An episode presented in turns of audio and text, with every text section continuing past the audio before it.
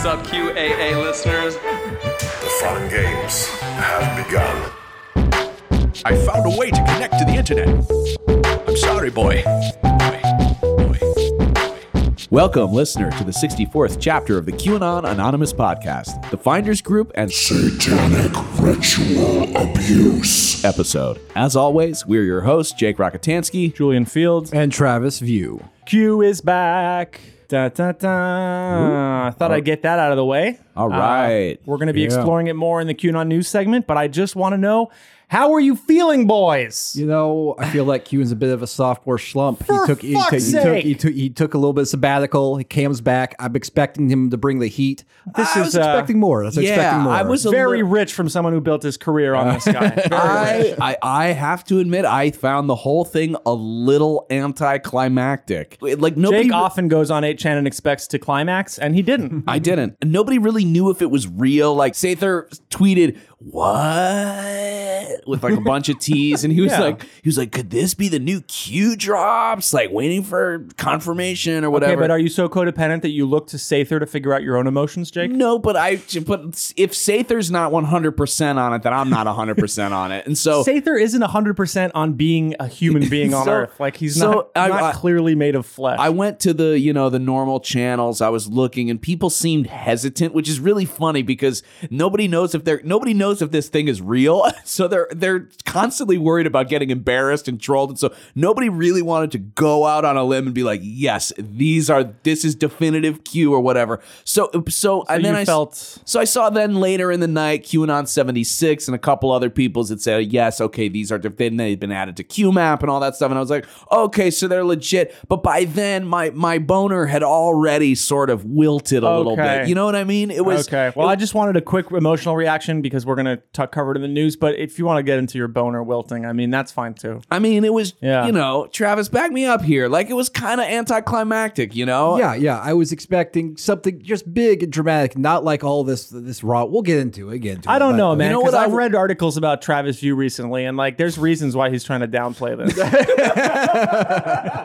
so this week we're tackling the Finders Cult, a secretive organization accused of satanic ritual child abuse. We'll take a look at the original case from 1987, trace where it went from there, and finally take a deep dive into the organization's pre World War II roots and their outlandish leader, a man called Marion Pettie. The finders have recently gotten fresh attention when the FBI declassified a trove of documents related to them. But was this declass just a way of distracting you from the fact that nobody is covering or prosecuting the vast and very real cabal of pedophiles and child traffickers involved in the Epstein case? Yes. Probably. Maybe. Definitely. Allegedly. If you like the show, you can support us and get a second weekly episode for just five bucks a month. Uh, this will also get you access to our archive of premium episodes. Plus, you'll allow us to remain ad-free. So if you haven't already, please head to patreon.com slash QAnon Anonymous and describe. Yeah, hell yeah. And describe. the describe, just describe the, describe the website your life. you see. Just describe your life. Describe. Just post about anything. Post. really. Don't give us any money. It's a blog. It's Just- an open blog. you can it's just- like 8chan. You can drop. It's ju- it's Just drops. do a drop. You can just make drops. You can add pictures and whatever you want. Thank you so much So please head to patreon.com slash QAnon You're Anonymous. gonna say it again? Subscribe. Okay, it's good. I guess reminding people. It's like the what do they call that when you try to inseminate someone's mind with thoughts? Inception. Sure. yeah, it's that. That's Yeah, it's that. Inception. It's Yeah, yeah. Inception. Okay, but can I keep calling it insemination? All right, moving on. Uh, before we jump into our main topic, it's time for the dreaded. QAnon News. Of course, our number one story is 8kun goes live and ushers in the second coming of Q. It finally happened roughly three months after the last Q drop on August 1st, and uh, 8chan went down on August 4th. The rebranded site 8kun went live on November 2nd. Uh, like 8chan creator Frederick Brennan discussed on our last episode, for the past few weeks, he's been successfully encouraging third party uh, uh, server providers to drop 8kun as a client, which has preventing the site from going live.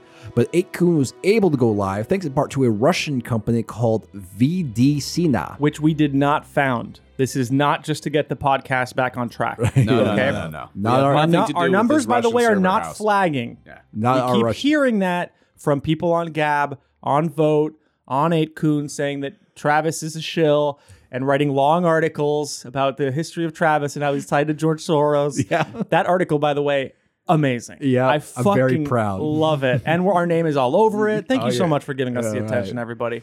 So uh, the CEO of that Russian company is uh, Nick Divas.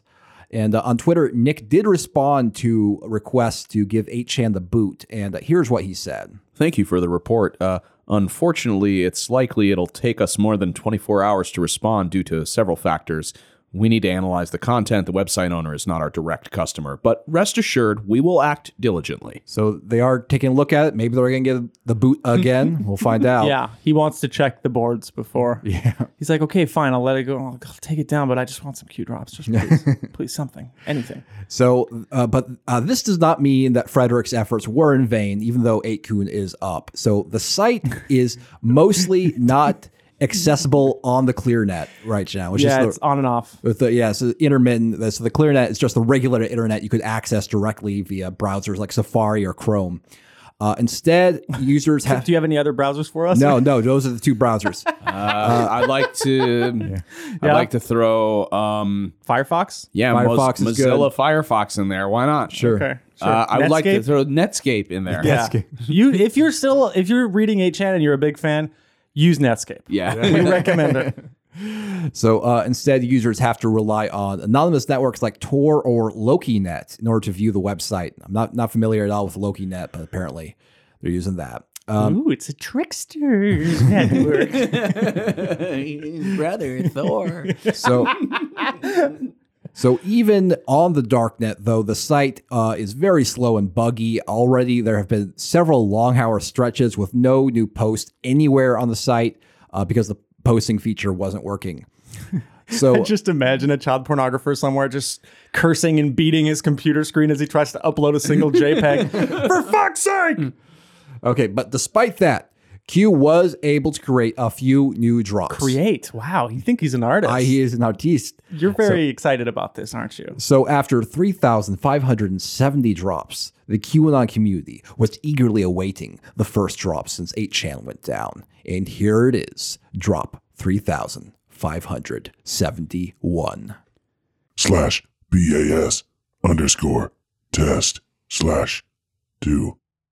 Wow. Yeah, yeah, that's it. That was that. That was the first. that- Uh, guess how he announced his return. See, this is what I'm talking about. It's like what, what the fuck is this bullshit? That's how Give you me feel something about it? dramatic. well, because the that because the thing is, I would I would prefer I'm back. I'm back would like would be an awesome yes, first show. Yes, that would be. But the thing is, you got to remember. You got to remember. This is this is uh, uh, military uh, LARP, and so there's no there's no like English sentence that you could put together that could sum up the gravitas of this, you know, this three month absence and then return. I think. I think people will be disappointed. So I, I do think that it was smart to go with something that people would be like, oh, well, clearly he's signaling to the big team. This is this is stuff that's over our head. This is military intel codes. Well, that's how we know that this is serious. He's back. He's doing it. It's real. I don't know. I, I, I, I can see Brad Pitt being like, "This is the raw yeah, this is the intel." raw. This is the raw intel. Yeah, because it's like just numbers and le- like this is this is the kind of shit that makes them come because they know that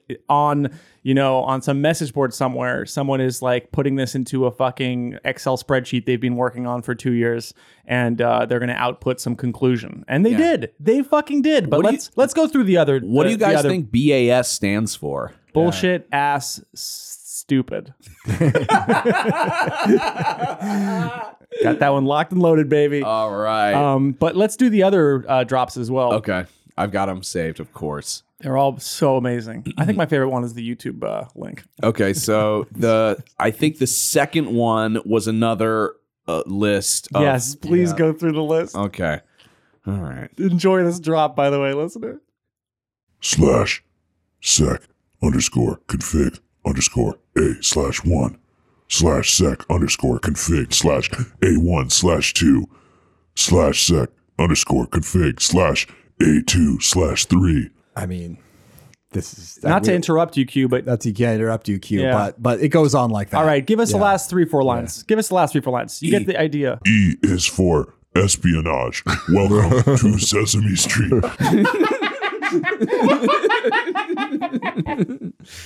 Okay. Uh, give us the last three lines though. Before Okay, the last three How lines are- finish? slash DOD underscore route underscore 20 to 29 slash DOD underscore route underscore 999999999 slash slash DOD underscore pack underscore 1299 slash slash my grandparents' basement. Slash the log file for my Wi-Fi router. Slash.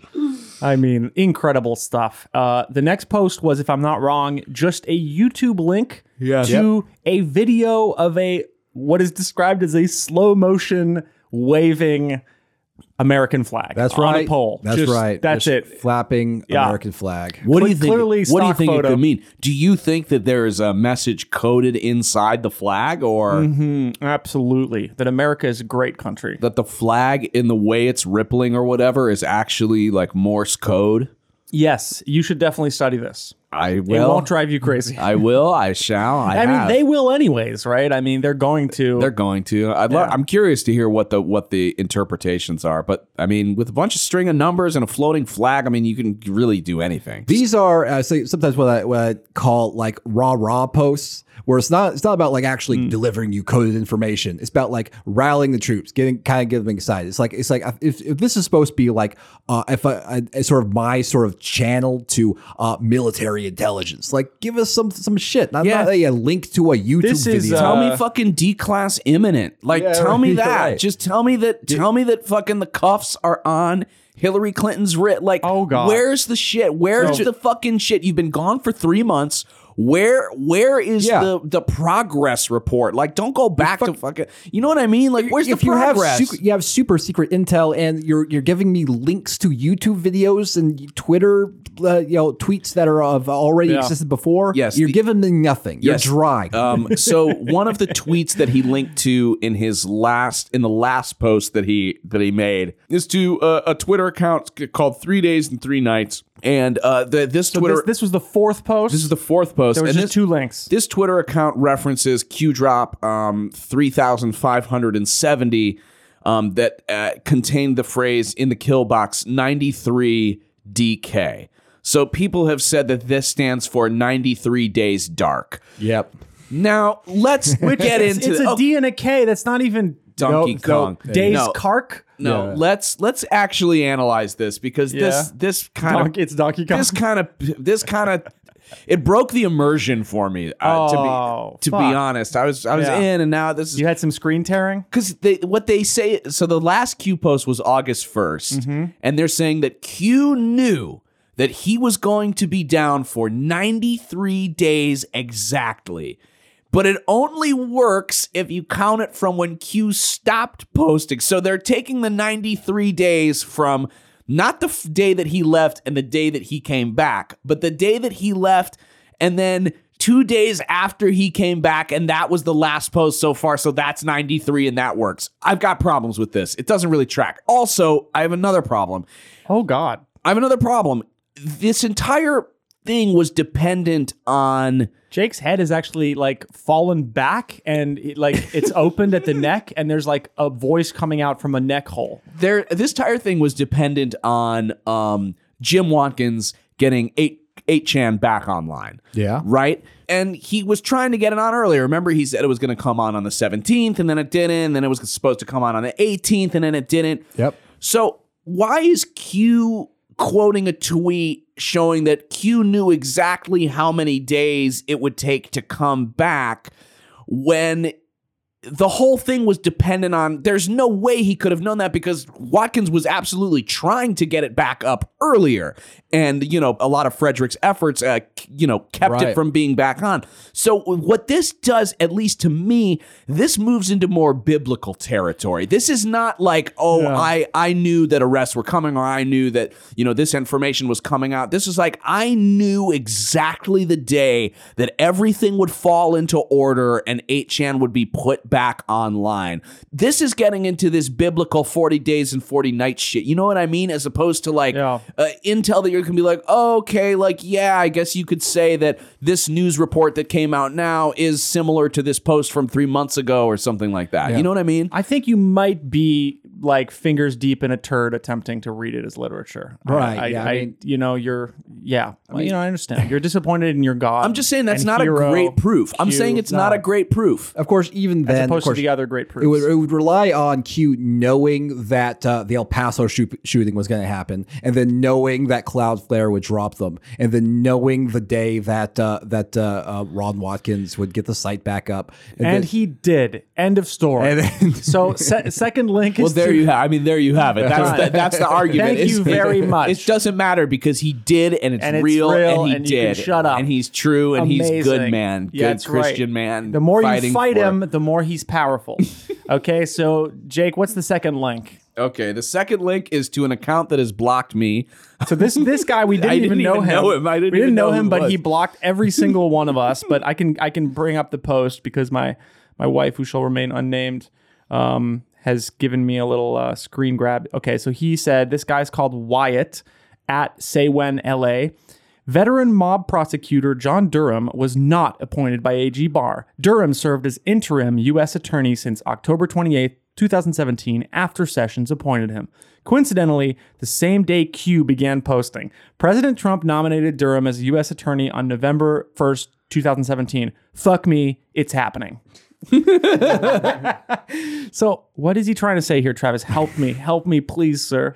um, he, he was- Please, daddy. Right. So I think he was trying to say October 28th, 2017 is obviously about like, okay, he appointed uh, this U.S. attorney the same day as the Q drop. That's code that they're, they're that Q and Durham are aligned. And the November 1st, 2017 reference is a future proves past thing.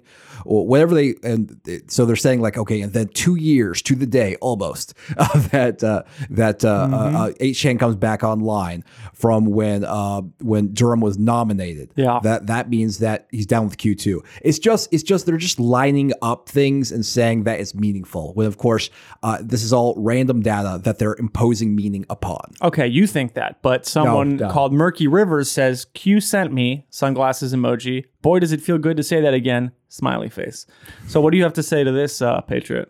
I say I say your family misses you.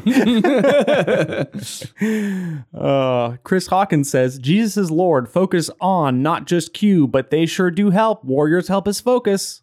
And and then here Pamela says on. I get it now. Had no idea he helped take down down down the mob. The silent but deadly prosecutor. Hey Q, missed you. Jesus, sad. These people. These people are amazing. I'm so glad he's back. You guys are fucking Missed cynics and bitches, and you don't fucking realize what this podcast owes the beautiful mind No, behind see, Q and all these beautiful people out there. You've actually got it wrong. See, we're even deeper red pilled. You're happy that he's back because you're happy for all the content. You're happy for Yeah. the people going, "Oh, daddy, daddy, Q, welcome back." all that stuff. That's why you're excited. Travis I'm and just I, bored Travis and. I I are know. waiting. We are waiting for the storm, and and these posts did I know. signify any sort of storm happenings. No sort of winds picking up. Uh, no no sort of. Uh, There's not even really something re- really meaty to Yeah, the- decode. no- you know, it's just no uh, cold front moving in no no no it's just nothing it's just it's just like back after 30 I like- days fl- flag in the I- wind what I'm saying is that I like Q's earlier work and um, just Yeah, not not right. impressed with his latest output. You know, it's Yeah. just true heads no. he fe- yeah he feels like he's phoning it in a little bit you know what i mean I hate you I both want so much. I really I'm gonna literally kill you. I want I want I want something yeah both. a little bit more substantial that's that's yeah I was yeah what even are we doing? what is this podcast? I don't understand anymore. I'm gonna fucking lose my I don't mind. even know I don't even It know It doesn't mean anything. How are we? I don't even know. I feel, you know what I, I feel like? Uh, um, I feel like a sandwich with nothing inside of it. Just, just, just two pieces of bread with, with, with a thin layer of air in between it. Oh, That's what I feel like. Yeah. Empty, empty, unfulfilling, tasteless. And I want to fuck it. Julian. so you have a second news item for us from uh, Oh, uh, I indeed do. It's my first uh, spot. I've been allowed by the boss to do some QAnon news this week. Wow. Australian Prime Minister's QAnon influencer friend claims to have influenced a speech of his. A new development in the scandal known as Mategate Mate gate. Which links Australian PM Scott Morrison to Tim Stewart, a QAnon influencer who goes by BurnSpy34 on Twitter. Now, in October of 2018, Morrison addressed Parliament to deliver a formal apology to the survivors of institutional child abuse, which is a very serious thing. But he used words that had not been mentioned in any of the related findings ritual sexual abuse. Now, Aussie media outlet Crikey has found evidence that, which, come on, Australia. come on, guys. Give me a fucking break. You know, at least go for something like The Sun or The Telegraph. Like, you're going to just Nah, call it by the thing It's we. crikey. We make fun of you with this shit. Nah, it's but it's you know Yeah. it's crikey. Okay, yeah. So. the crikey times. Aussie media outlet Crikey has found evidence that Stewart asked his wife to text the prime minister about the importance of including the word ritual in his speech. A conspiracy theorist and QAnon guy going by Eliahi Priest leaked encrypted signal messages between him and Stewart, Burn Spy, as well as posting a statutory declaration, which he had like fucking stamped by the government and everything, detailing their relationship. Now, Priest claims that he acted as a funnel for passing QAnon beliefs to Stewart, who in turn used his wife to get the information to the PM. Now, the question is was it successful? And the morning of this speech, Stewart sent Priest a message saying, quote, Good morning, mate. I think Scott is going to do it. After the speech, Stewart and his son Jesse celebrated on Twitter, the latter even specifically using the hashtag ritual abuse alongside the usual hashtag where we go on, we go all. That's fucked. yeah, I mean, Yeah. I mean, I mean, yeah, I mean, the, um, this basically means that uh, the Australian Prime Minister actually has closer direct ties to QAnon than President Trump does. Now, I have a source close to the matter. I can't reveal anything more than that, but that a very credible source that has revealed that it is entirely more than likely, highly probable that this did in fact occur, and that uh, Morrison.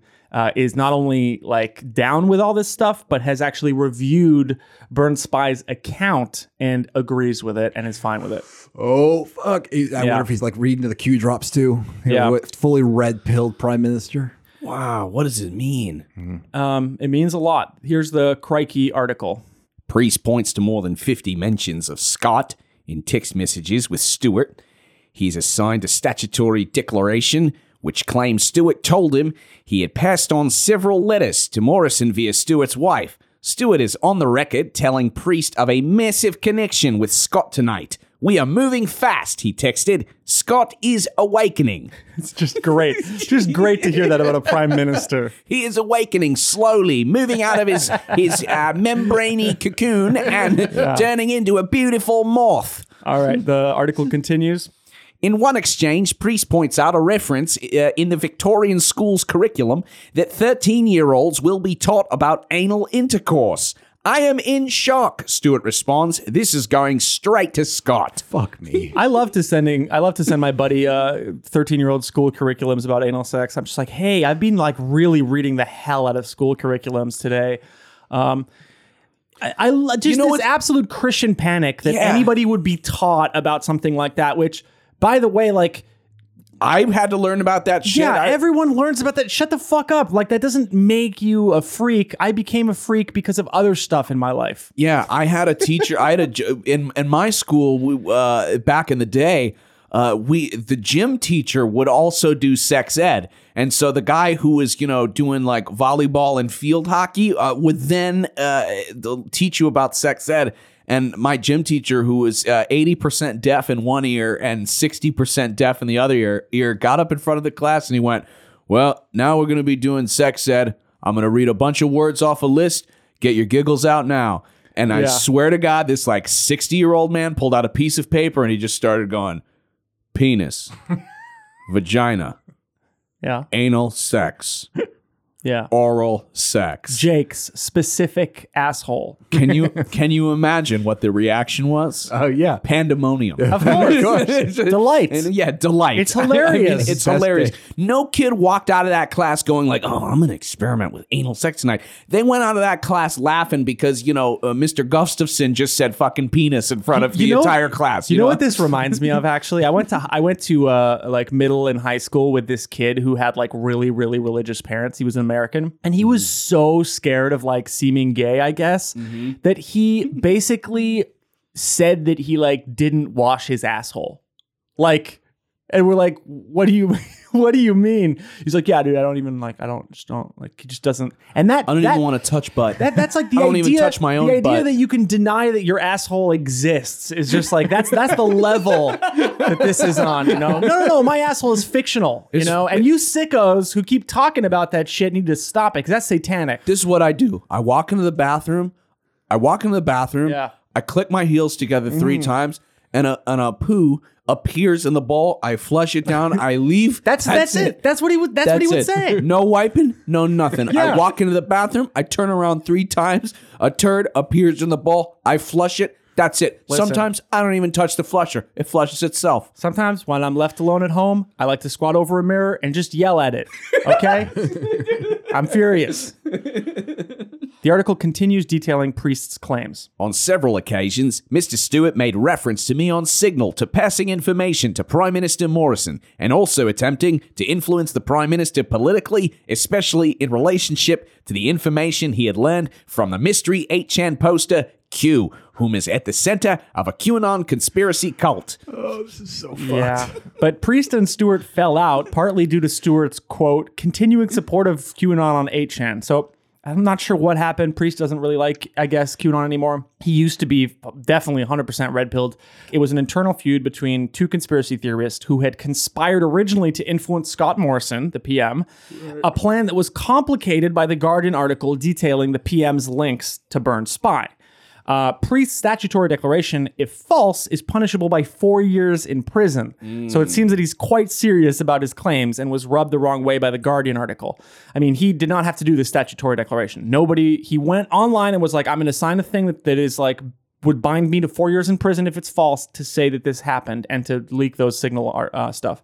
That's those signal uh, conversations. Damn. So, I mean, he must really believe that, you know, Yeah, he's my- got a legal leg to stand on. Oh yeah, but my source tells me uh, that absolutely Morrison's on board with It's this shit. legit? and Morrison's just basically it sounds like off his fucking rocker, just out there, red pilled, like up the whizzaw. How long has he been in power? Uh, he became prime minister in August of 2018, Okay, okay. so, it's been a year. So okay, so he's been in power a year, and and their prime minister, that's kind of like the president. Like, is that their top top guy? That's the president, yeah. oh shit. Okay, so they Yeah. their top top top guy is Yeah. more into QAnon than say maybe Donald Trump is. And the funniest shit, yeah, yes, I, actually would I would venture believe to that. say I feel, yes. if anything, I feel like people like aides around Trump are trying to keep him away from QAnon. yeah, yeah. like Trump doesn't go up and talk that much about child trafficking and ritual abuse. He definitely No, has no. never said ritual no, abuse. he's never said that. I mean, No. we're- I'm gonna definitely keep an eye out for that now. But Sure. uh, but uh, I mean, but- I believe in Trump. You know, he can do it. Yeah, but I sure. think he just doesn't give enough of a shit. Right. This guy's way more of an evangelical, like satanic panic guy. Yes. Trump doesn't care. Yeah, he doesn't yeah. give a shit. He's not even fucking Christian. He's just he's full of shit. yeah, he's just He's a casino magnet, sex pervert, degenerate. Yeah, I, I feel like Trump's probably peripherally aware of Q, but just in a minute of like, oh, do, do they like it? Do they make Yeah. it? Does it, does it make them like me more? It does. Oh, okay, great. All right, fine. Yeah, whatever. whatever. Figure Either out what to do with them. Either way, this is all great, and uh, s- things are fine. The case of the finders. In the 1980s, the uh, case of the sort of weird cult like group known as the Finders became a national news item after uh, two arrests. So that's a, that's a good place to start with that incident. So, uh, on the morning of Wednesday, February 4th, 1987, the Tallahassee Police Department in Florida received a tip that two men were at a local park with six kids and a blue van. So Tallahassee police arrive and question the two men, who are both very well dressed. They're, they're wearing a suit and tie. Their names are Douglas E. Uh, Ammerman, 27, and Michael Houlihan, 28, and they're both residents of Washington, D.C. But the children, whose ages range uh, between two and seven, looked very dirty. They were covered in insect bites, uh, apparently hadn't bathed in several days, and most of them weren't wearing underwear.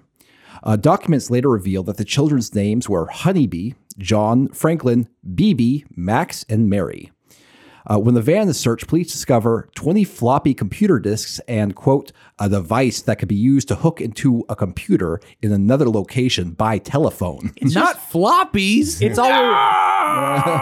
he's it's got two copies of Leisure Suit Larry, Day of the Tentacle. It's always very, uh, very disappointing when they do uh, like a, a kind of live action version of something, you know. But this is clearly Scooby Doo. So uh, the two men say that they're taking the uh, the kids to a school for brilliant children in Mexico. Ah, It's actually the exact words they used was "smart children."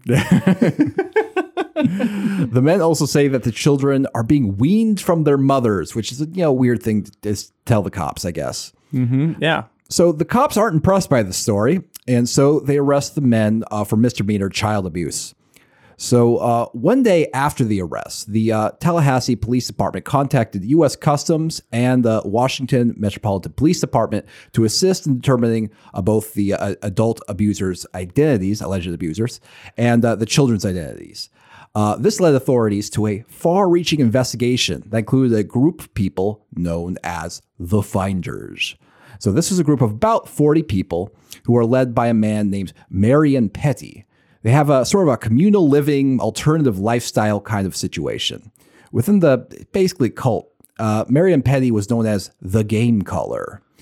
The investigation included their various homes, including a uh, apartment building in uh, Glover Park, a Northeast Washington warehouse, and a 90-acre farm in rural Madison County, Virginia. Uh, a Washington Post article from the time explains what was allegedly retrieved from that Washington warehouse. DC police, who searched a Northeast Washington warehouse linked to the group, removed large plastic bags filled with color slides, photographs, and photographic contact sheets. Some photos visible through a bag carried from the warehouse were wallet sized pictures of children, similar to school photos, and some were of naked children. DC police sources said some of the items seized yesterday showed pictures of children engaged in what appeared to be cult rituals.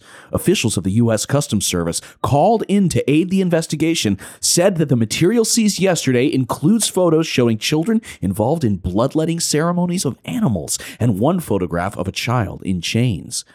Customs officials said they were looking into whether a child pornography operation was being conducted. So, uh, a confidential anonymous police source had previously told authorities that the finders were a cult that conducted brainwashing techniques at the warehouse. Uh, the source also claimed that the finders tried to recruit this this individual with promises of financial reward and sexual gratification.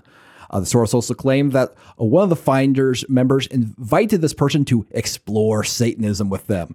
Now, it's important to put these sorts of things in context in the 80s. This was sort of the, the height of the uh, nationwide satanic panic, where everyone sort of believed baselessly that there was just satanic cults in every town snagging children and sacrificing animals. Yeah. It was just it was just part of the environment and it was kind of hyped up by the tabloid media. It's also important to note that this source, if you look at the documents leaked by the FBI, came to the police first saying this this place is a cult. There's like brainwashing stuff happening. They told her, well, unless there's something illegal, we can't really do anything. Right. And then she came back a second time, at which point suddenly it was about Satanism. and uh, Yes, it needed to add a little bit of spice to the story, apparently. yeah, and also that's when they brought in the uh, child abuse stuff, which was not mentioned the first time they approached. So I it was like, please look into this cult. Ah, there's nothing illegal. Come back a second time, and you've got a, a nicer story. Yeah, so she clearly went back. She did a second draft. Yeah. Came back. That's right, Jake. Got it. So, uh, the U.S. Customs Service Agency joined the investigation due to the suspicion that of that uh, potential crimes may have crossed state or national borders, and this is where things get kind of weird. So, uh, the customs special agent who investigated the finders was a man named Ramon J. Martinez, and uh, on February seventh, nineteen eighty-seven. Agent Martinez wrote a memo on what he claims he saw. And here's what it says. Cursory examination of the documents revealed detailed instructions for obtaining children for unspecified purposes. The instructions included the impregnation of female members of the community known as the Finders, purchasing children, trading, and kidnapping. There were telex messages using MCI account numbers between a computer terminal believed to be located in the same room and others located across the country and in foreign locations. One such telex specifically ordered the purchase of two children in Hong Kong to be arranged through a contact in the Chinese embassy there. Another telex expressed the interest in bank secrecy situations. Other documents identified interests in high tech transfers to the United Kingdom, uh, numerous properties under the control of the finders, a keen interest in terrorism, explosives, and the evasion of law enforcement. So obviously, all that sounds really, really horrifying. But uh, we're gonna put it in context uh, in a moment here because it's it, it basically was not really able to substantiate some of the claims he's making in this memo. No, the FBI later followed up, and he was unable to produce any of those things about the uh, the children being transferred.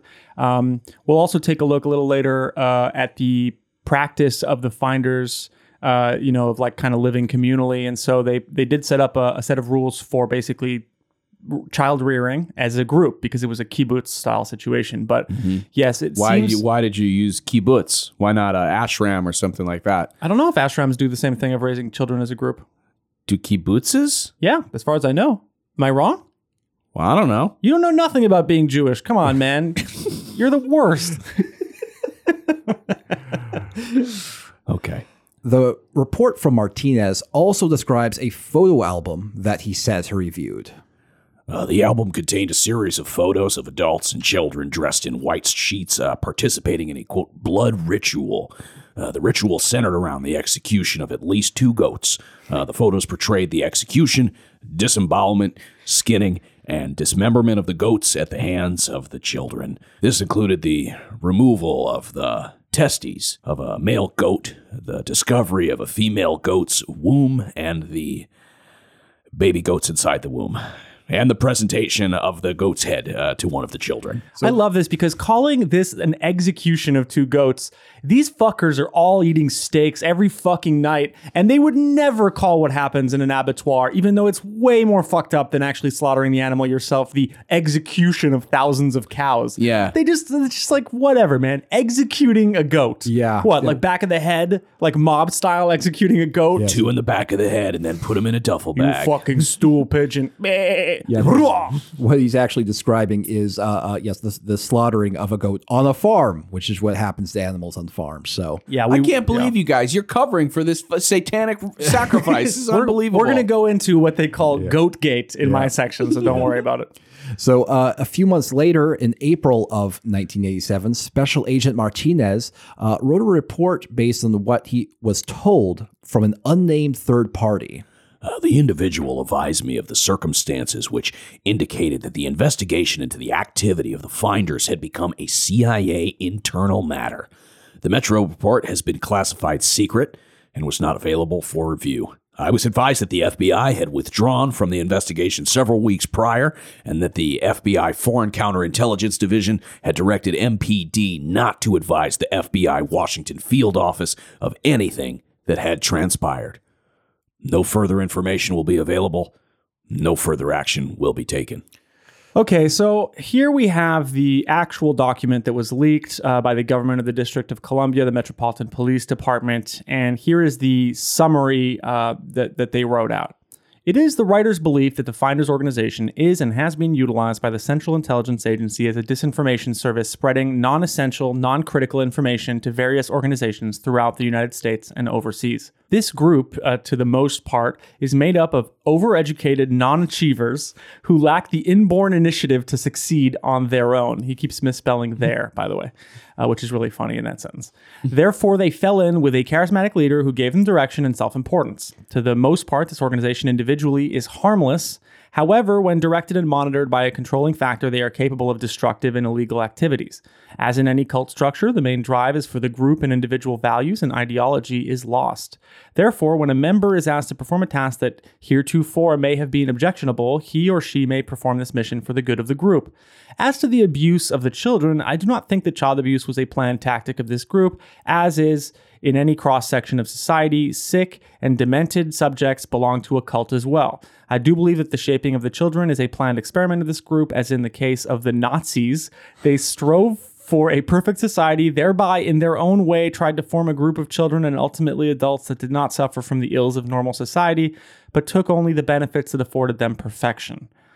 Lastly, I do not feel that the finders have disbanded as reported by their leader. B, instead, as reported in their master plan, have appeared to disband to prevent further detection by law enforcement or social service officials. I firmly believe that this group should be monitored in, in a general sense, and if further developments occur, they should be noted. So that is the basis for this other guy, Martinez, to claim that they're CIA assets. Gotcha. Unclear. There are several CIA links, but they're incredibly tenuous. Yeah. The finders worked uh, briefly as computer specialists for an agency that was in turn had a contract with the CIA on something like very broad, um, and that's about it, honestly. There was also uh, there was also uh, reported that uh, the son of Marion Pettie worked for uh, Air America, which was a uh, basically a airline that was run by the CIA, but but that's I mean whether or not he was aware of that was a CIA operation or what involvement he was and what that means for the finders. Again, Yeah. it's, it's really really thin thin link. Yeah, and there's another uh, as part of the the documents that I was reading earlier. It's also apparent that basically they went and spoke with the CIA and they asked them, "Are we stepping on your toes?" And the CIA, very literally, they're quoted as saying, "Sort of." like so, it's like yeah, kind of, and but they they say we're on it since it hit the news. So the CIA got interested in the finders, and the idea that they that they were involved in the CIA it was just a reference to the CIA researching the finders, sort of, once the news had hit. Probably sort of because the FBI was already on it.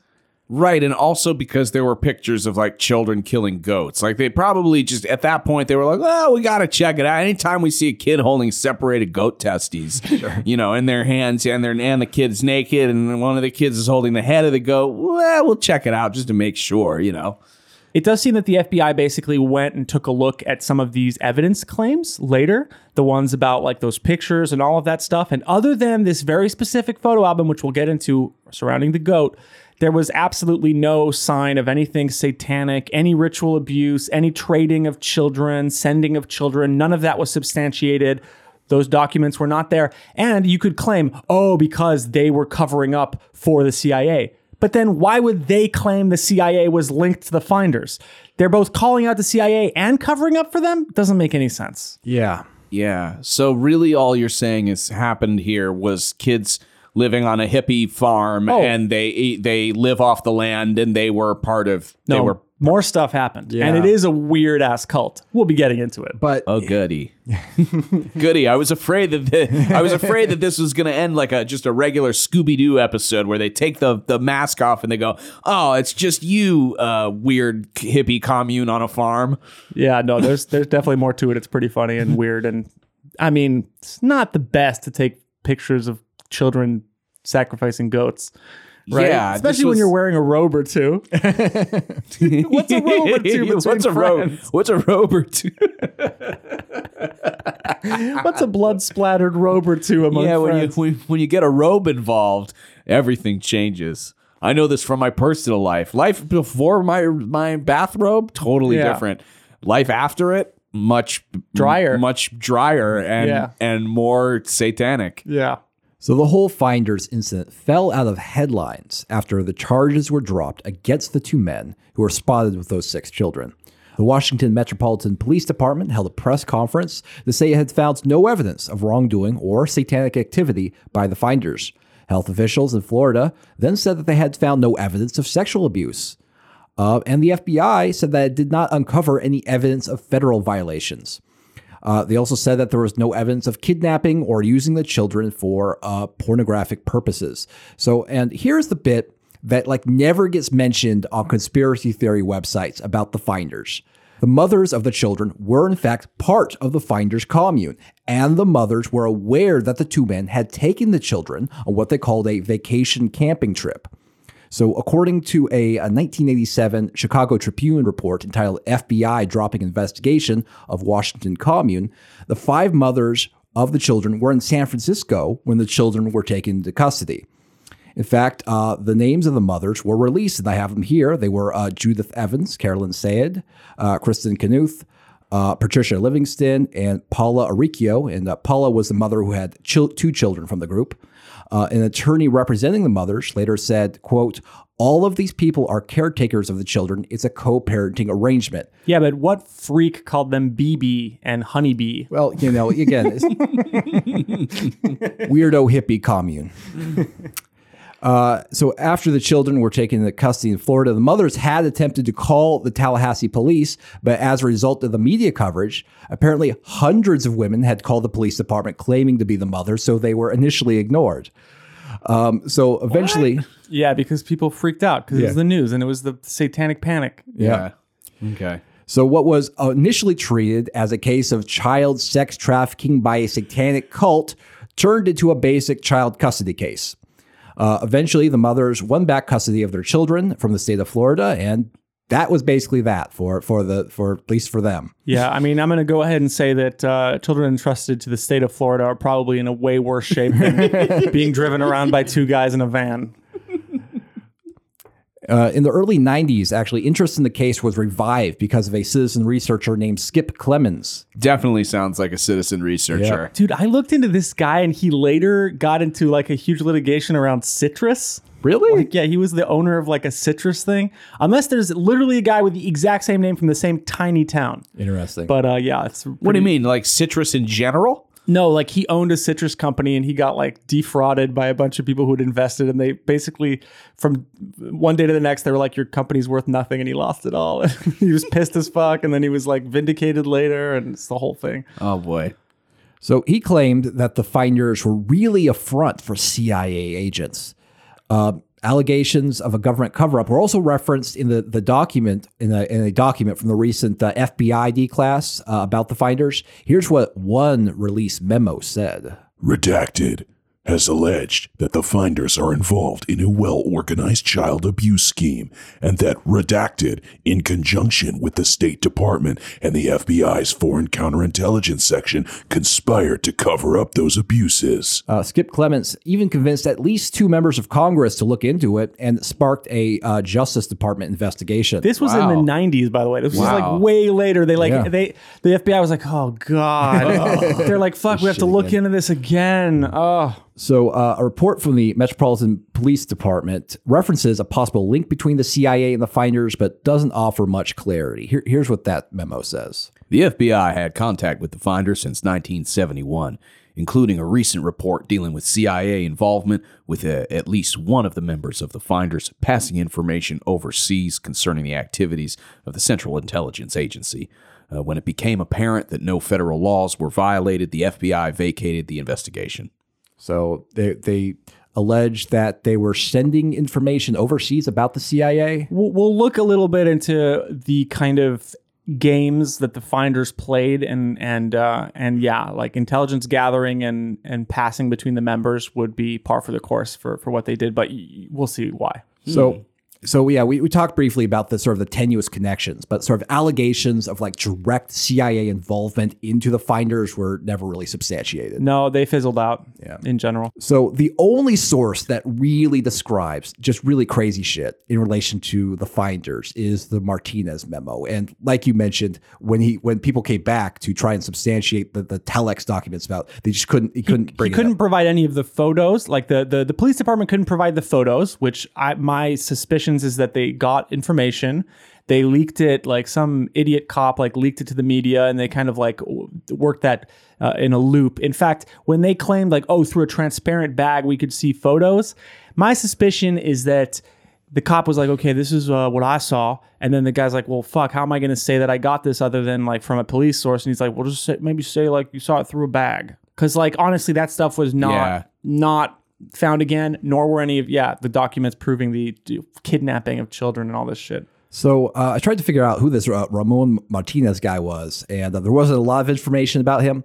But I was able to find that he apparently was a close associate of the prominent militia activist and shortwave radio broadcaster Mark Koernke, who is better known as Mark from Michigan. Uh, Mark M- Koernke is most famous for popularizing the black helicopters conspiracy theory. Um, so here's what a 2001 Time article says. Koernke did manage to attract a few friends. One of these was Ramon Martinez, then an upperclassman and now with the U.S. Customs Service in Washington. The majority opinion was that he was nuts to have around, Martinez says now. But I saw it differently. I saw a guy with his own way of doing things. Hell yeah, dude. Citizen researcher. His own way of doing things. Gonna make a few keystrokes on a keyboard. Find some websites. Uh, Jake did manage to attract a few friends. One of these was Julian Feeld, then an upperclassman at the QAnon Anonymous podcast. Quote, the majority opinion was that he was nuts to have around, Julian says now, but I saw it differently. I saw a guy with his own way of doing things. That's right. Um, I, I'm a, I, I, I, I go against the grain, baby. In uh, 1977, Martinez says that he was uh, the godfather to Koernke's uh, newborn daughter. So, you know, Martinez, he seems like he was super tight with these uh, conspiratorial kooks, which may have sort of influenced uh, what he saw and how, how he viewed things. Yeah, and if you look at like police cases, they always try to fucking railroad whoever they got because they want to justify that they went and got these Right, guys. Especially when the press starts to get involved, it's like fuck, we have to prove that there was a reason we did this. Yeah, And so then suddenly you're leaking stuff to the press, and suddenly there's allegations, and you'll see later the finders did not help because they made a fucking huge mess on purpose. Meet the Finders. In the late 60s, during a period where many Americans were experimenting with alternative lifestyles and communal living, a retired Air Force Master Sergeant called Marion Pettie started an organization called Finders. Pettie, who had dropped out of school after ninth grade, believed that direct experience was the ultimate education tool. In his words, I consider my whole life an education, and that's all I do is work on my education. I dropped out of school because it was interfering with my education. During his time as an Army sergeant in pre World War II Washington, D.C., Pettie claims to have rented two apartments and installed a sort of Open door policy. to encourage the free discussion of philosophy, psychology, and human development. Marion would learn from those visiting him in a structure he would later reference as, Topsy turvy university. in his words, The idea in my head was that the people coming in were going to teach me something about power, or money, or sex. By the late 60s, this, Ship of fools. as he also called it, had firmed up into a community centering, of course, around Marion Pettie and his theory that About 500 years ago, it was very common for ships to take persons that are nowadays called neurotics or psychotics and keep them moving, and they found that it was very therapeutic. Uh, that's one of the ideas that I had there that, that people, if you kept them moving, they were better off. This manifested as a series of investigative assignments. Marion would send people out into the world to find out about certain specific things and report back to him. He would later explain to a journalist that My goal is to know everything and say nothing. I run a private intelligence game and I send people out undercover to find out various things. I've been investigating the CIA before it was the CIA, when it was the OSS. But these fact finding missions were hardly just that. They often involved elaborate lifestyle experiments, false identities, disinformation campaigns, and pranks. A Washington Post article from 1987 explained that Sometimes they approached businesses, from a major Washington law firm to a leftist think tank, and offered their expertise in computer programming and other services, sources said. Other times, the group went through the motions of setting up a business, sometimes printing up phony business cards. Some members used up to 20 aliases, ex associates said. This was rooted in Pettie's theory of game calling, which relied on a larger communal structure to support the ever morphing game. Here's from a Washington City paper article from 1996. At their peak in the 80s, the finders boasted nearly three dozen people in their experimental community. Based in various domiciles around Washington and headquartered in the converted warehouse off Florida Avenue, they played an elaborate game run by Pettie, the Game Caller, traveling the globe as freelance journalists, computer consultants, and information gatherers. They pooled their finances and shared property. Women assumed positions of power in the group, whose goal was to form an extended family based on mutual trust rather than blood relations, to learn and earn and raise free children. Many joined the founders because they had grown alienated and bored with the daily grind and were seeking something new, whether self realization or just a more exciting day to day. Robert Terrell, a member who went by Toby, explained that Marion Pettie was My entertainer. He provides me with a model of somebody who is never satisfied with the status quo, and he inspires me upward and he keeps me laughing as I go. It's so funny you use that voice because he does have like a little curled up mustache and like they all Oh. dressed. yes, my They free, all dressed my free range children. I stack them in an egg carton and they're free. The same guy, years after he had left the Finders, would attempt to explain games to a reporter. Pettie used the term pressure cooker. The idea was to explore your own person and discover your own true nature. You can't do that just sitting at a desk or on a couch in a routine way. You have to have some experiences. So Pettie was good at structuring experiences from which you could learn. He called himself the game caller. And what that meant was that he'd call a game for you to do something where you would gain experience. so like an RPG, you you, you, Yeah, you level ARG, up. Yeah, an you- ARG. He was. He was organizing like a global kind of fact-finding ARG. The same Washington City paper article elaborated. For Terrell, game playing ranged from working a temp accounting job in a downtown DC law firm to catching a flight to Japan on two hours' notice to gather information on Japanese companies to report back to Pettie.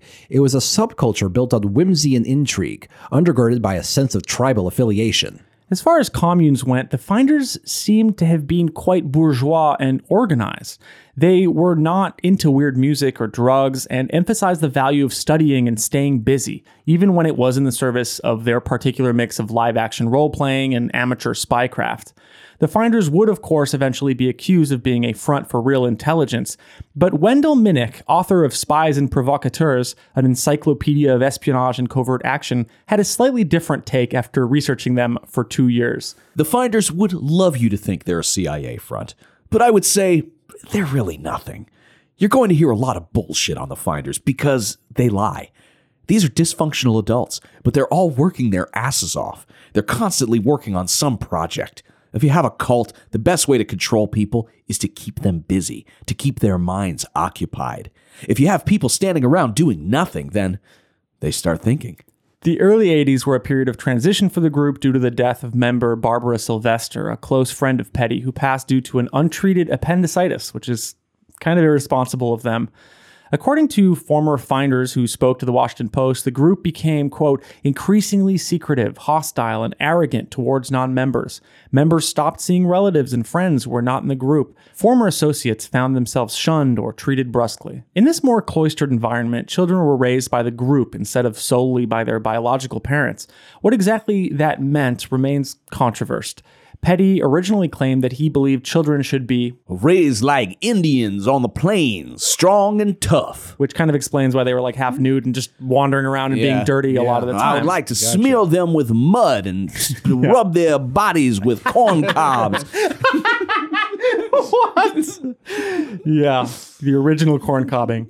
At the time, the finders lived in two locations a group of farms in Virginia and two side by side apartments in Washington. There was also a warehouse in Washington that they sometimes kind of hung out at, but no one really seemed to live there. Hmm. Neighbors told the Washington Post that the latter was inhabited only by women and children, although men did visit frequently. The gender dynamics in the finders is another point of contention. Pettie believed women should be the ones to initiate sex, not men, but also seemed to build a power structure within the cult that leaned male. Whatever the case, the neighbors were no fans of the lifestyle, believing the children to be dirty and strange. One neighbor referred to the group as leftover hippies. Unfortunately, it seems like raising the children was an undesirable role to play within the Finders. Many ex members, although denying that there had been any serious abuse, did admit that the children were often neglected and that taking care of them was considered a chore by some in the group. It seems like the Finders' children had difficulty building relationships with other youngsters in the local community, whether due to stigma or the fact that they were, in the words of the Washington Post, dirty and full of sores on their body. They were often not permitted to play with other neighborhood kids at the local playground. Now, this was the place that Travis explored, where in 1987, Tallahassee police, tipped off by an anonymous caller, found a group of six children being supervised by two Finders members. They were promptly arrested, charged with child abuse. The police, who kept their sources confidential, made multiple claims around the time, and an affidavit was written claiming that the children had been used in rituals. The source claimed to not have witnessed any abuse, but that, quote, several round stones gathered near the finder's residence could have been, quote, used in satanic rituals. So, so it's another, like, oh man, circle of stones. And I can see those being used in satanic rituals. That's also a fire. like many things, sitting around and say, telling ghost eh, stories. I don't fucking know. they have animals and stones and fire, all satanic things. incredibly satanic. The Washington apartments were searched, and the Washington Post claimed that, quote, some photos visible through a bag carried from the location were wallet sized photos of children, similar to school photos, and some were of naked children. U- oh. yeah, U.S. Customs claimed that the materials seized included photos showing children involved in bloodletting ceremonies of animals and one photograph of a child in chains, like, uh, like Travis mentioned earlier. The claims were obviously disturbing.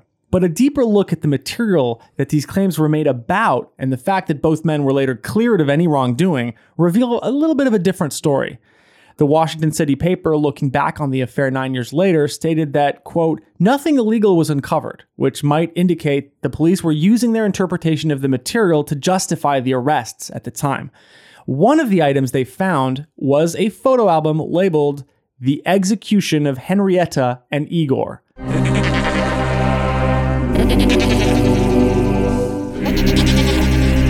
The Washington City paper described it as A series of snapshots depicting berobed adults and children slaughtering goats in a wintry woodscape. One photo depicted giggling toddlers pulling dead kids from a womb. Baby goats, ran the caption. Another showed a grinning adult presenting a goat's head to a startled child. It's so funny because like it's just to them it's like a funny scrapbook or whatever, and everyone's like, "Look at this ritual abuse." And like, yeah, it fucking it's not the best maybe to have kids pull out like dead No, baby it's not goats. a good look. But like on a farm, that shit probably happens Yeah. quite a bit. I mean, kids grow up fairly quick. They have they to deal wanted- with yeah. death and animals, and They wanted to like raise them like oh strong, you know, like independent, like young, mm-hmm. young Indians of the plain. Yeah, obviously. you you do the you kill the goat, you take the dead babies out, you learn do all how stuff. to be. We make funny label later. yeah. So at the time, instead of playing ball with the normies in the media, the finders refused to break character. From the same article. The two dozen members had been thriving outside of the mainstream for years, pooling their resources and raising kids in a free-form family. They enjoyed life on the fringe, and even though the investigation put a spotlight on them, they weren't about to step out into the light of day. Instead, they sparred with reporters in mock interviews and leaked faked investigative leads about their activities. The episode was a fever dream, stoked by media reports that turned out to have no basis in fact. The group deftly kept the mystique level cranked up and simply waited for the heat to die down. It worked. The child abuse charges were dropped. The feds backed off, the children were returned to their mothers, and the finders returned to their mysterious activities, eventually fading from the media's Freak of the Week radar screen. This was later referred to as Goatgate within the community. and and it caused Mate gate, goat gate. Mate gate, goat gate, many gates.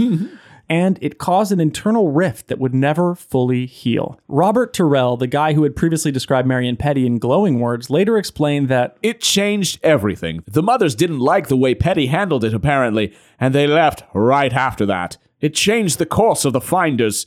It was never the same. So yeah, it looks like the moms of those kids didn't like the fact that he was fucking around in the aftermath of the arrest. Like he was like, they were like, dude, we're trying to fucking get our kids back from the dumbass state of Florida, and you're fucking doing like more ARG shit. Yeah. Fuck you, we're taking the kids. So none of the mothers told the police that the children had been abused, and Terrell emphatically claims that We were just slaughtering goats for food. It was Pettie's stoking of the media spectacle in the aftermath of the arrest which seemed to piss them off. Terrell stayed on for four more years, but he also soured in 1991 and bailed on the finders. That's because it appears that Marion Pettie had continued down his increasingly authoritarian path and begun to change the way the finders handled money. From the article again. Pettie tried to change the game, says Terrell. When they came around, there was no doubt that if you put your money in the group, you could get it back. It was referred as the invisible bank. But somewhere along, Pettie came up with the idea of what he called the last man's club. Implication being that once you put something in, you never got it back again. I love it. that's, what's the, that's the club. it's like Yeah. it's like I've I've got a uh, he's like I've got a brilliant idea. You it's a new game. It's a new game and it's called the Last Man's Yeah. Club. It's a delicious game and how it works is is like this. You give me your money. Yeah. You give me your money. You put it into the group and you never get it back. So fuck this kind of. How can you just get? How can you give that a name? That's like me. That's like me being like, okay, I'm gonna, I'm, I've got a new game, and Yeah. it, and it's, and it's called. Uh, I'm keeping all the Patreon it's, money. it's called the it's called the sleeping giant, where um I stay in bed and don't show up to work. It's like- I love that game actually. I'm fucking down for the Sleeping Giant. About half our audience has lost their jobs because they played the Sleeping Giant. For sure. it's a good game. Eventually, 4X members sued Pettie, asking that the money they invested in the group be returned to them. Nonetheless, Terrell maintained that If you look at the history of utopian movements in America, the Finders have a legitimate place because of the experimentation that went on. It was a good experiment, a lot of people learned from it, and I wouldn't trade it for anything. It lasted for 20 years while I was there, and I wouldn't call it a failure. One of the neighbors of the Washington apartments, a college professor, called them a close knit group of feminists who like to help people, explaining that, quote, the neighborhood talks about them because of their lifestyle. After Goatgate quieted down and nobody was sent to jail, the finders continued operating without children in the picture. Pettie was busy fighting the lawsuit and relocated to a small town called Culpeper, which he had resided in on and off growing up. In his mid 70s now, he continued cultivating an image of himself as an eccentric. A few journalists and conspiracy theorists interviewed him around this time. He was followed around by a bodyguard slash assistant and was clearly unable to drop the shtick and move on. Despite it being the mid 90s, Pettie seemed stuck in his boomer beatnik ways. He seemed increasingly prone to treating his followers like they were neurotics and he was somehow curing them. Finders roved Culpeper, taking notes. Pettie grew to be known as the stroller because he was seen constantly walking through the town, usually sporting a cane and carrying a notepad. Hmm. A finder wrote a tongue in cheek but incredibly tiresome official report on him. It said this. A cavalier gentleman emanating a southern traditional style. Very large proportioned male with barrel chest and lanky long legs, a gray hair still fleckled with sandy highlights, cropped short, and looks like a home cut.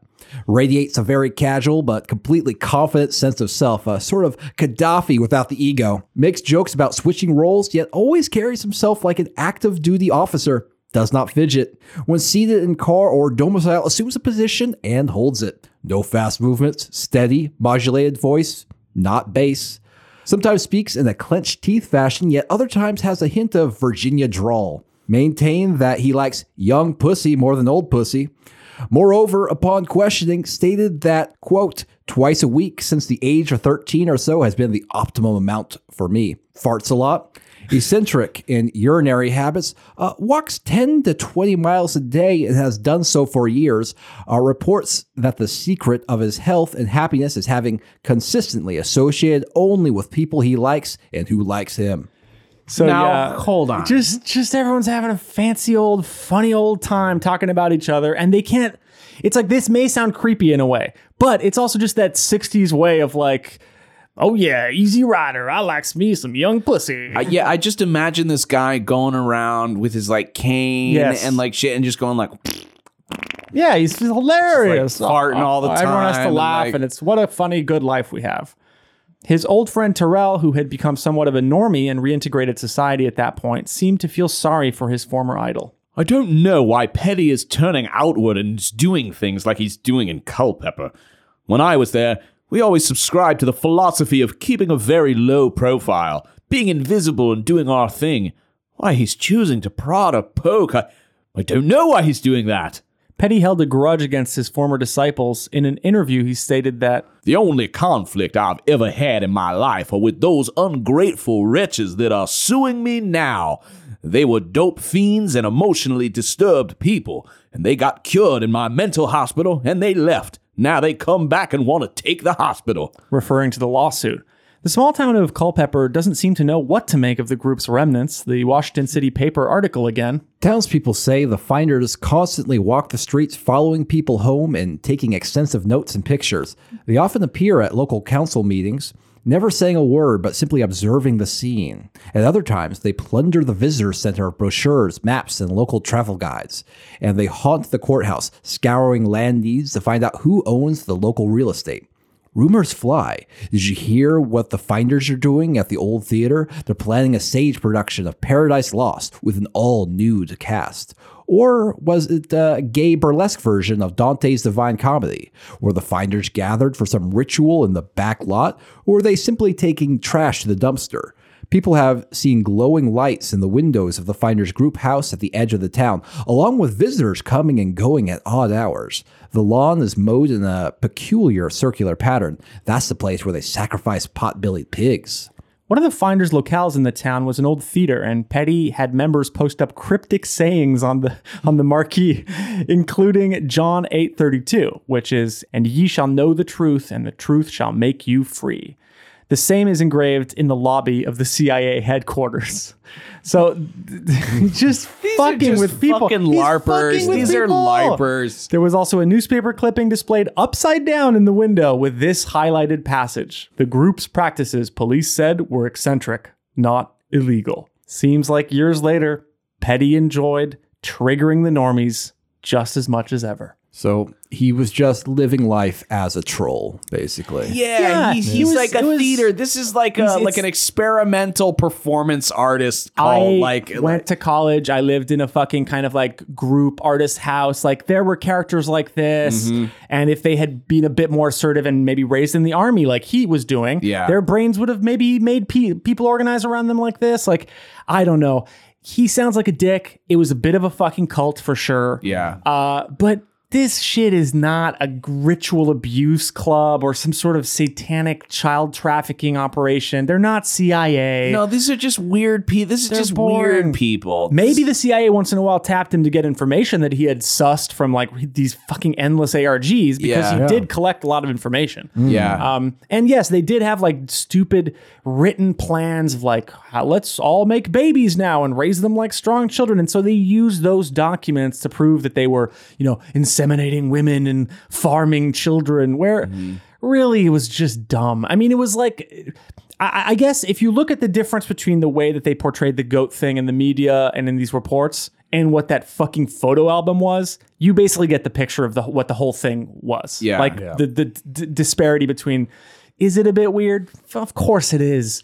Is it anything more than like dumb 60s and 70s like we're just living life on life's terms kind of shit? Not really. Mm-hmm. Yeah. Not really. They're kind of fun actually. I don't know. It's an interesting it's an interesting story. Yeah. Certainly more interesting than the fucking FBI. Well, I mean, I, yeah, I mean, to me, the most interesting aspect is that it, you know he kind of was like, "Yes, we're we are like more important than we are, and we need to go out and like get intelligence from like all around Yeah. the world," and like actually sort of like just decided that he was going to be an intelligence asset, and then kind of became one just because you know our, our you know our Maybe I doubt he actually was like an asset. I Not mean, an asset, Maybe but if like- some like CIA gentleman came in and did an interview with him, he would like probably he'd probably just fuck with him though. He'd probably Yeah. fuck- He the problem so was he was unreliable. unreliable. Yeah. Yeah. he was purposefully unreliable. They ran disinfo campaigns constantly. They pretended to be this or that. They moved towns. They started a company. They closed the company. They made new names. It just like it was just Feel- like it feels like yeah, the CIA wouldn't partner with someone this sort of flamboyant and outlandish and sort of running into the law like this. And Yeah, he was way too. He created too much heat. He openly called himself like, "We're an intelligence game." I was researching the CIA, like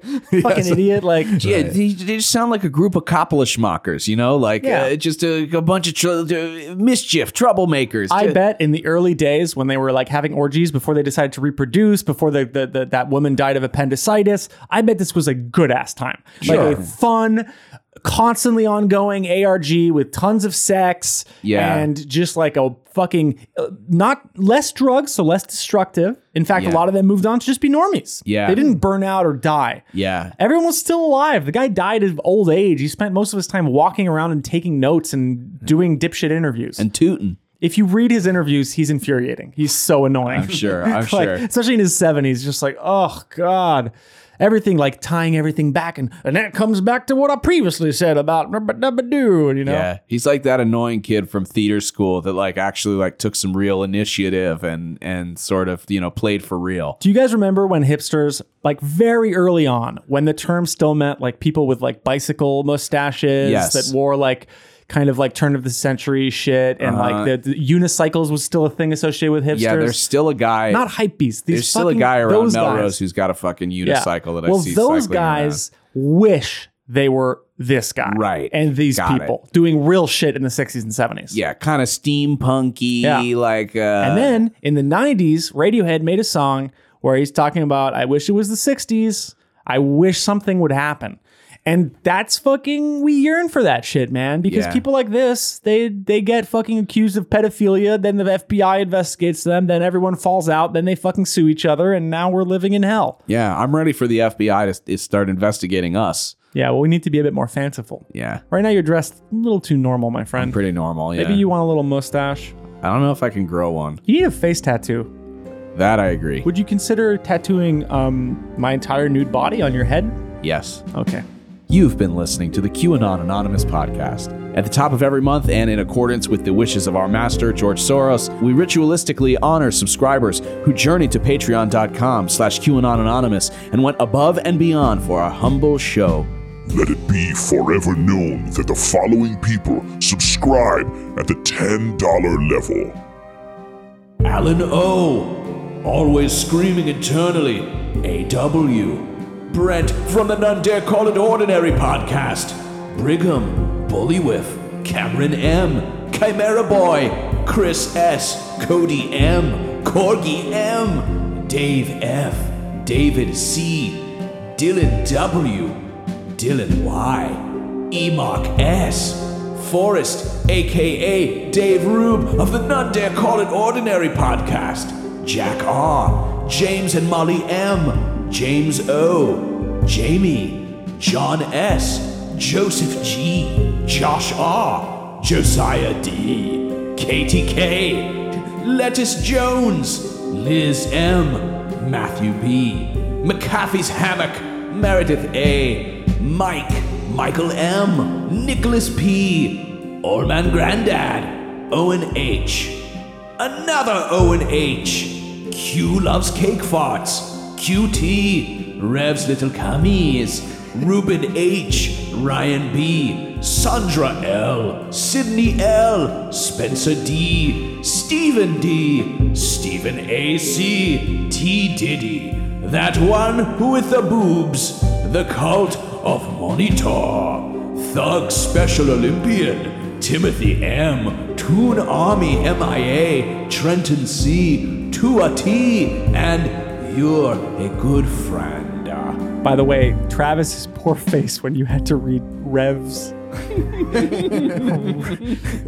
and I quote Rev's little cummies, who, by the way, he's very excited that uh, that that uh, that he made that he was going to make us read that. So good job. Yeah. I read it. I enjoyed it.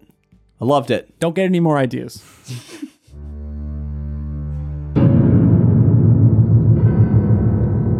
Senior even to Mr. Soros, Moloch honors his sacred few, those enshrined in history for subscribing at the $20 level. Alan G.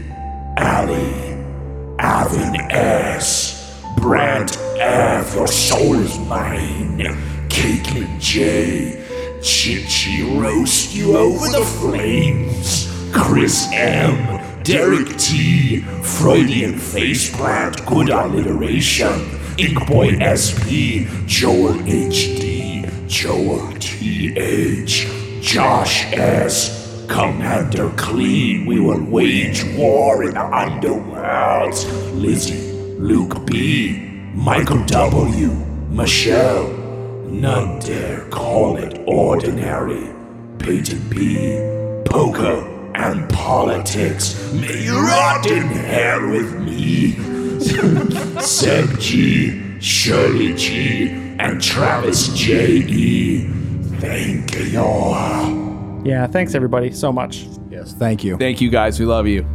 Uh, Listener, uh, uh, until next week, uh, may the deep dish uh, bless you and to keep you. It's not a conspiracy, it's fact. And now, today's auto cue. Former CIA Director John McLaughlin. You have to agree that oh, now the impeachment inquiry is underway, sparked by a complaint from someone within The Well, you intelligence know, community, the it funny- feeds the president's uh, concern and often used term about a deep state being well, there to take him you know, out. thank God for the deep state.